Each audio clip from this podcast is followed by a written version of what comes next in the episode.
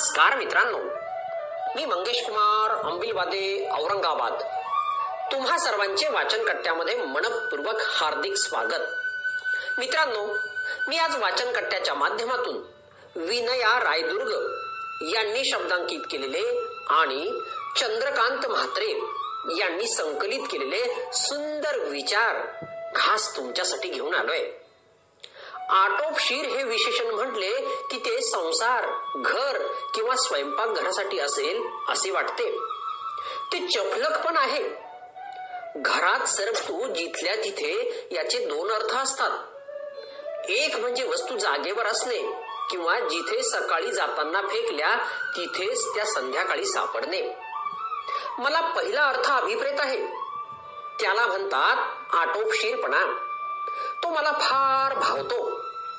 घरात वस्तूंना स्वतःची जागा असणे आणि त्या जागेवर ती वस्तू हमखास सापडणे हा झाला आटोपशीरपणा. म्हणजे दिवे गेल्यावर अंधारात न अडखळता चटकन मेणबत्ती सापडवता आली पाहिजे. आपल्या घरातील टेबल ओटा काउंटर टॉप कपाटे शेल्फ रोज स्वच्छ ठेवायचे असा आपला प्रयत्न असतो. मात्र कधी दिवाळीच्या किंवा रंगरंगोटीच्या निमित्ताने माळे उघडले जातात. आणि तेव्हा जाणवते की आपण कितीतरी अनावश्यक वस्तू साचवून ठेवल्या आहेत. अशा बऱ्याच वस्तू ज्या धड टाकवत नाहीत आणि ठेवतही नाहीत. मग त्या वस्तूंची पाहणी होते. काही वस्तू टाकल्या जातात आणि काही पुन्हा नव्याने रंगवलेल्या माळ्यात जातात. आमच्या ऑफिसमध्ये दर सहा महिन्यांनी स्प्रिलिंग क्लिनिंग असते.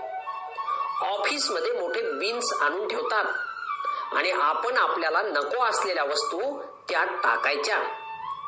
त्यामुळे मी हे शिकलो की ज्या वस्तूंना गेल्या सहा महिन्यात हात लावलेला नसतो त्या वस्तूंची आपल्याला गरजच नसते. मला सांगा आपण घर आटोपशीर ठेवण्याचा जसा प्रयत्न करतो तसा मन आटोपशीर ठेवायचा प्रयत्न करतो का कधी?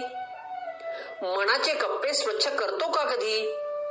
जसे घराचे कपाटांचे ऑफिसचे स्प्रिंग क्लिनिंग करतो तसे आपल्या मनाचे पण करायला नको का?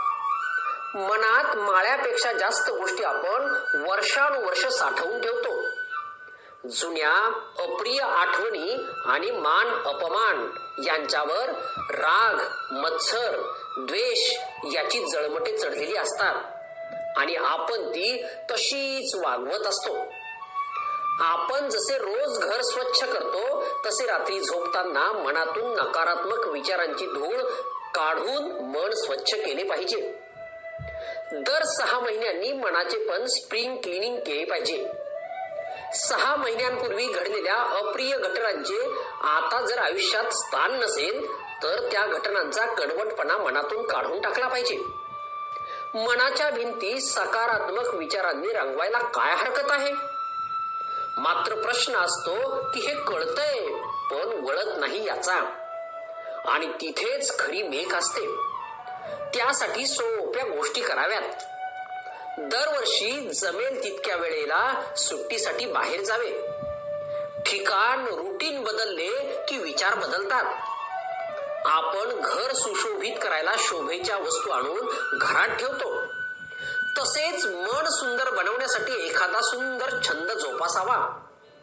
चित्र नृत्य संगीत बागकाम वाचन खेळ अगदी काहीही ज्यात आपले मन रमेल असा. आपल्याला एखाद्या व्यक्तीची एखादी गोष्ट पटली नसेल तर साध्या पण स्पष्ट शब्दात नाराजी सांगावी. बऱ्याचदा असा अनुभव येतो की त्या व्यक्तीला याची कल्पना देखील नसते की आपल्यामुळे कोणी दुखावले गेले.